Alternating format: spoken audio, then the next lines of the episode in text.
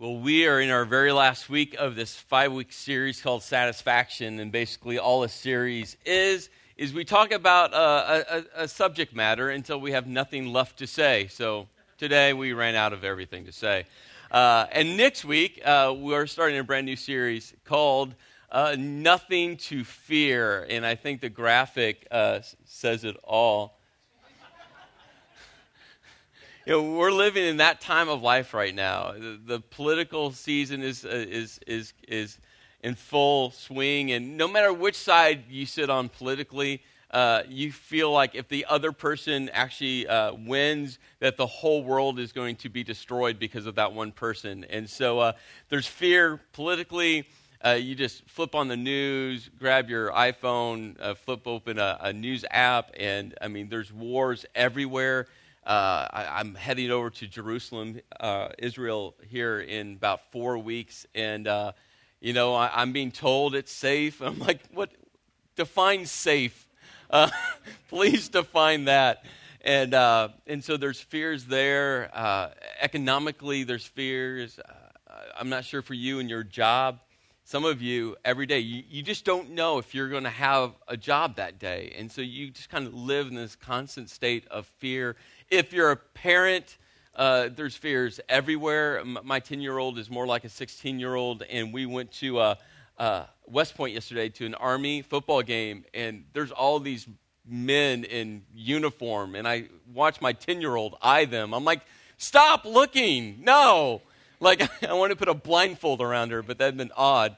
And uh, I mean, there's all this fear as a dad, and we just live with fear. And uh, and so, how, how do we handle fears? Fears of our past, fears of our present, fears of our future. Um, and how do we just emotionally navigate through all of that? So, that kicks off next week. And then on the 28th of October, uh, we have a special guest uh, who will be here. We're going to have kind of the interview format. His name is Bob Doll. And if you're in the, the finance, Wall Street industry, you probably have heard of Bob's name. He's been on MS, MSNBC and Fox News and all those business channels. And uh, he's been in the finance world for years and years and years. And I had the opportunity to sit down back in August and uh, just spend a couple hours with Bob. And he just shared with me, just very openly and honestly, about uh, kind of just his life and his kind of his his faith and uh, his leadership business world and uh, he's had some incredible moments and some very difficult moments when it comes to that and uh, after about two hours of him just sharing his story with me, I asked him a simple question. I said, Bob, are you willing to share all of that at Renaissance? I mean, all of it? He goes, Absolutely. He goes, I want to share my story uh, because I think that it's going to help people. And, uh, and so he's going to be here uh, in two weeks. It's a great opportunity for you to invite friends to, to hear his story and, uh, and what he's kind of come through. And so it fits perfectly into our fear series uh, in an amazing way. So that's the 28th, and then we'll continue on with our fear series after that. So that's uh, kicks off next week. So exciting, exciting things. Well, today uh, we end satisfaction, and uh, every week we we've kind of bounced back into Philippians chapter 4, verse 12, where Paul wrote these words, where he said, uh, "For I have uh, learned the secret." of being content in all ways. In, in seasons where he had plenty and in seasons where he lacked uh, uh, just food. In seasons where he had everything he could imagine, in seasons where he had nothing. In seasons where he found himself at kind of this, this pinnacle, where he, I'm sure he, could, uh, he felt like, man, I, I couldn't get uh, any higher. In seasons where he must have felt like, could life get any darker? And he learned this secret of being content. Because here's the thing I know in this room today. Oh, the specifics are very different. But yet, we all are discontent. There's something in you right now that's driving you. And you feel that if you can get there, you will finally be satisfied. But we all know can't get no satisfaction. Though you try and you try and you try and you try. Again, the specifics are very different. But there's something in your world right now. And so we've looked at different uh, major areas that probably most of us have dealt with in the past or, or are trying to navigate through right now. Last week we talked about just uh, trying to find contentment just with our stuff, with our possessions, with our money, with our net worth.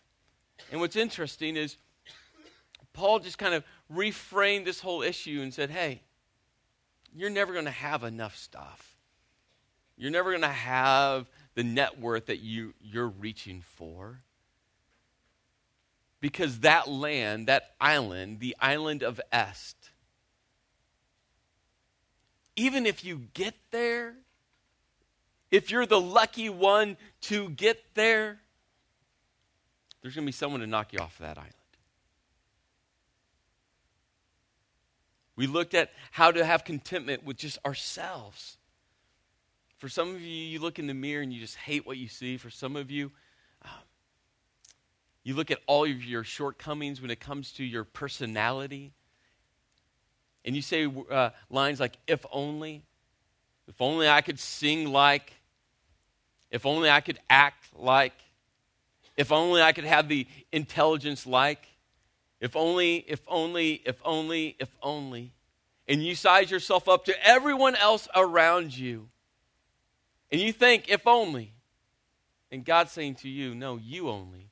That God created you perfectly.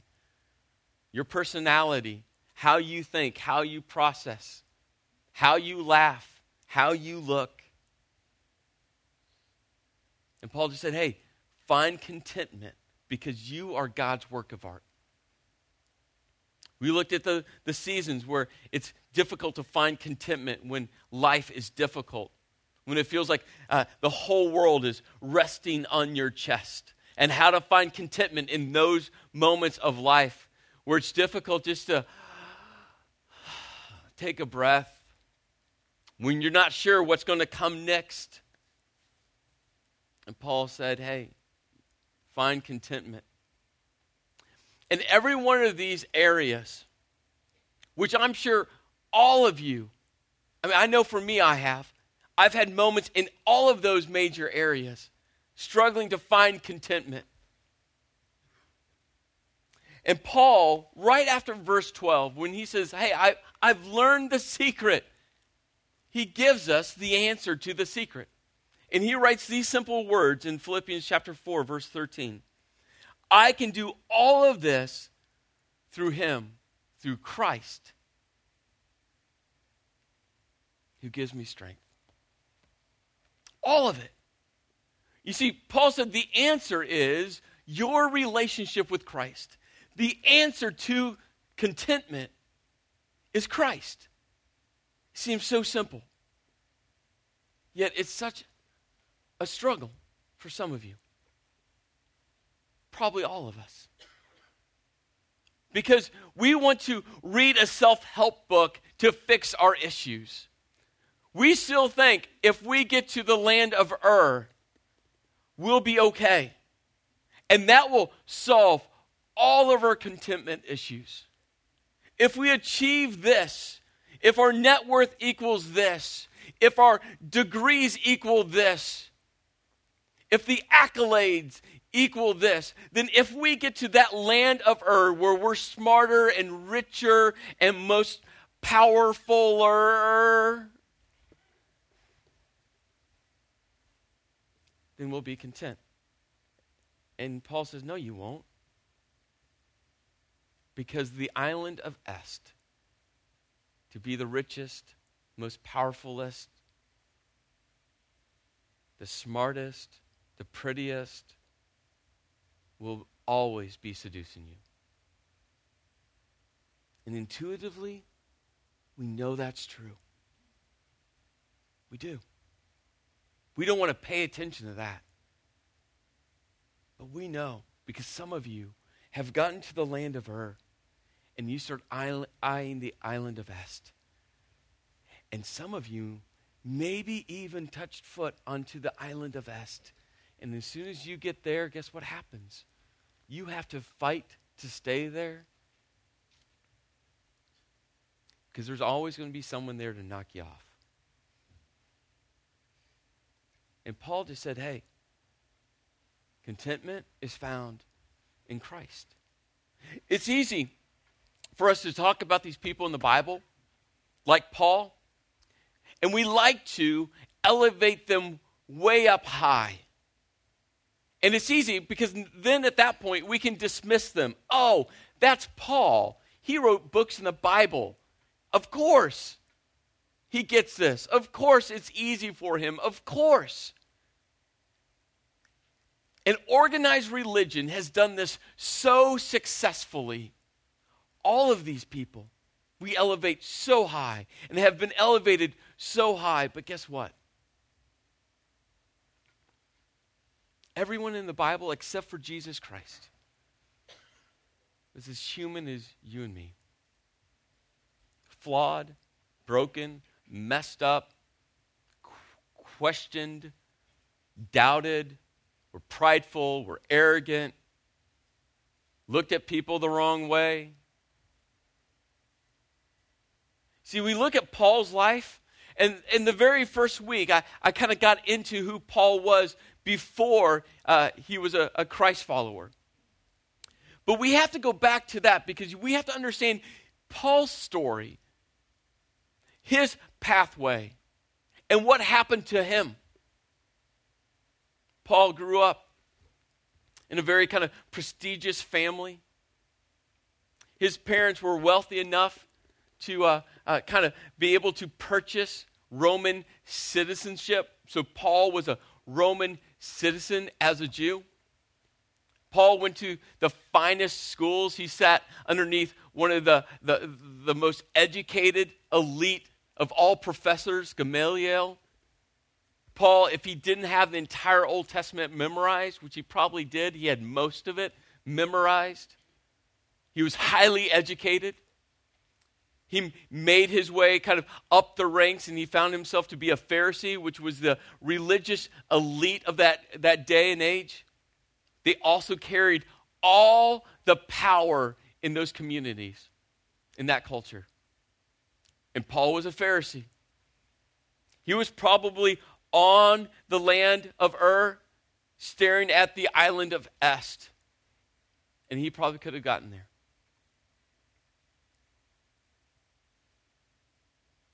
He was a power broker in that day and age. He was the influencer in that day and age. He carried tremendous amounts of authority. And when we first meet Paul, his real name Saul, he was persecuting, killing Christians. You see, this new movement called the Way had taken off. And all of these Jewish religious rulers didn't know what to do with this newfound movement of Jews and Gentiles, people from all different areas, saying, the promised one, the Messiah. He came, he died, he conquered death, and we're going to follow him. So Paul went out to kill as many of these people who were following this movement called the Way as he could. And so one day he went to kind of his bosses, the men who were kind of higher in the organization, and he kind of said to them, Hey, there's a bunch of people that are following Christ, part of this movement called the Way. They're in Damascus. I want to go there and gather them all up and bring them back to Jerusalem to put them on trial and to kill them. Can I do that? And they said, Go for it, Paul. Original name Saul. Go for it. And so, him and his group of people set out, set out from Jerusalem to Damascus. And when he almost got to J- Damascus, says that there was this loud sound, this blinding light. And Jesus said to Saul, Hey, why do you persecute me? And in that moment, Saul's life radically shifted. The pathway he was on to kill people who followed Christ shifted to be one of the most influential Christians, Christ followers of all time. And it happened in a moment. See, Paul went on to Damascus. And Jesus said to a guy named Ananias, Hey, Ananias, this guy that you're terrified of because he's now in your house and you know his reputation, you know that he's been killing uh, Christ followers, you know what he's capable of, he's now going to follow me. And in that moment, Jesus said, Hey, Ananias, this man Saul, his name's going to become Paul. He's going to reach out into the Jewish community. He's going to reach out to Gentiles. He's going to reach out into to kings. He's going to reach out into all places of society. And I'm going to use him to be one of the most catalytic leaders of this movement called the, the Way. We call it the church ever. I'm going to use him. And in Acts chapter 9, it says that Paul immediately said, Okay, I will follow you. And he was baptized. An amazing picture of a life transformation of Paul saying, I'm committing my life to Christ. Baptism symbolizing Christ's death, burial, and resurrection.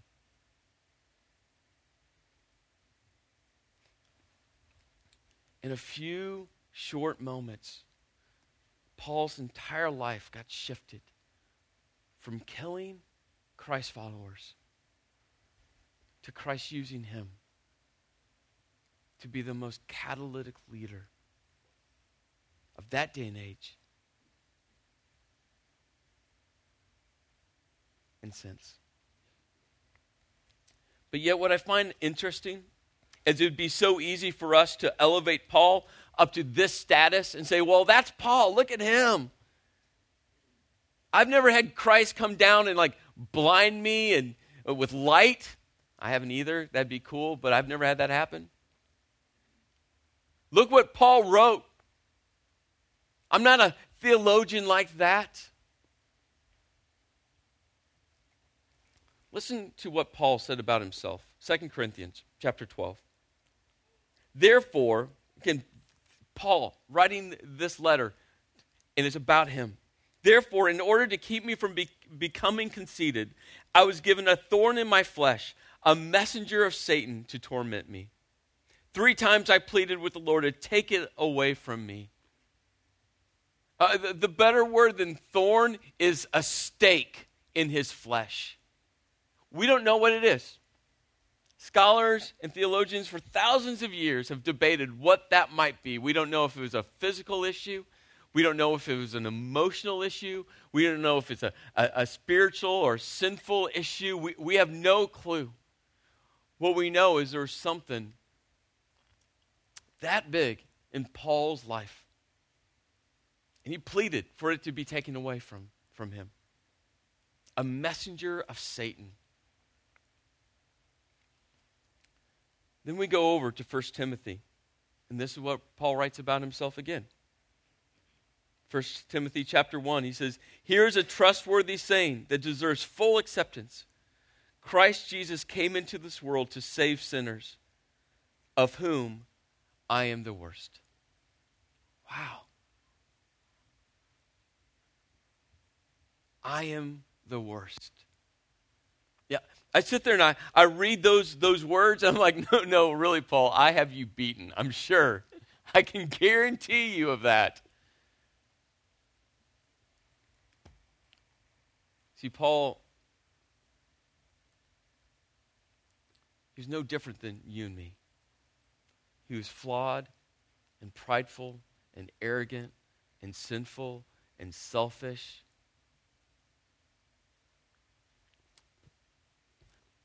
but he understood the secret. He understood the secret. It was Jesus Christ. That was the secret. It's in that moment when he said, Okay, I give you my life. In that moment where he said, Okay, Christ, I know what you want from me, and I'm going to choose to follow you. In that moment, you see, Paul went on in, in 2 Corinthians after he talked about his thorn in his flesh. He went on in verse 9 and he, and he said, But he said, meaning Jesus said to me, My grace is sufficient for you, for my power is made perfect in weakness. And Paul goes on and says, Therefore I will boast all the more gladly about my weaknesses, so that Christ's power may rest on me. That is why, for Christ's sake, I delight, delight in weaknesses, in insults, in hardships, in persecutions, in difficulties. For when I am weak, then I am strong. He went on in 1 Timothy after he said, Hey, I'm, the, I'm one of the worst sinners of all time. He said in verse 16, He says, But for that very reason, I was shown mercy, so that in me, the worst of sinners, Christ Jesus might display his immense patience as an example for those who would believe in him and receive eternal life. Now to the King, eternal, immortal, invisible, the only God, be honor and glory forever and ever. Amen. You see, the secret, not only just to contentment in this life, but the secret to life is Jesus Christ. It's Jesus Christ. And Paul understood who he was before, he understood what he had done before. I wonder, as Paul sat on that jail cell, writing this letter to this church in Philippi, I wonder how many moments went back to his past his past, what he used to be, how he used to think, what he did. I wonder in all of these letters that Paul wrote, when he wrote the, those words, I'm the worst of sinners. I wonder if he pictured the men and women he killed and he had killed.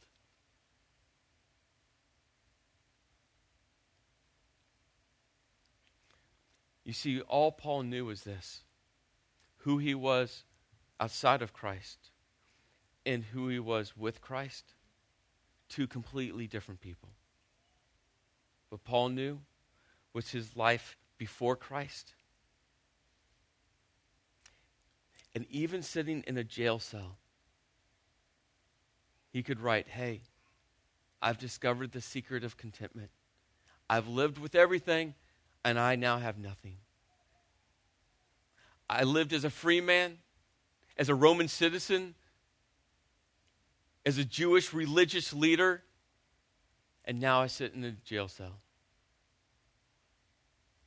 I can do all things through Christ who gives me strength. I can do all things through Christ who gives me strength.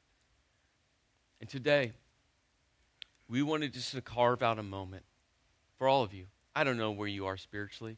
I don't know if you believe in God, don't believe in God. I don't know if you believe in the Bible or you just kind of dismiss it or you just think it's a great, you know, historical work, kind of historical, but you have problems with it. I don't know your church upbringing. I don't I don't know I don't know your story. This is what I know is this.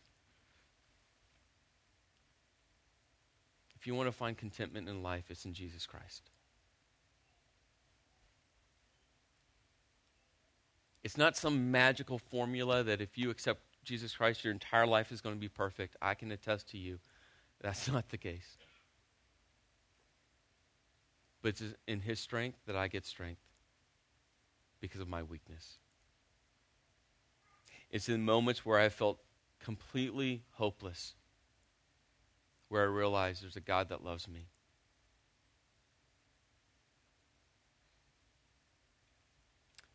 Ian's going to come back up on stage right now. And uh, like I said, we wanted to carve out a moment for you. For those of you who've never accepted Christ as your Lord and Savior, we want to give you an opportunity to do that. You don't have to do anything. You're not going to have to stand up or raise your hand or come forward or do anything like this. This is a decision between you and God. This is all about your relationship with Jesus Christ. And if you've never taken that step, I just invite you. Take that step. All you have to do is say, Christ, I trust in you. I'm going to choose you as Lord and Savior, leader, forgiver, and friend. I'm going to put my life into your hands. However, you say that, there's no right or wrong words. Because Christ has done everything for you. He came, He walked, He chose to get on a cross, He chose to die for you. And I think, and this isn't in the Bible, but I think that moment when Christ was on the cross, He saw your face,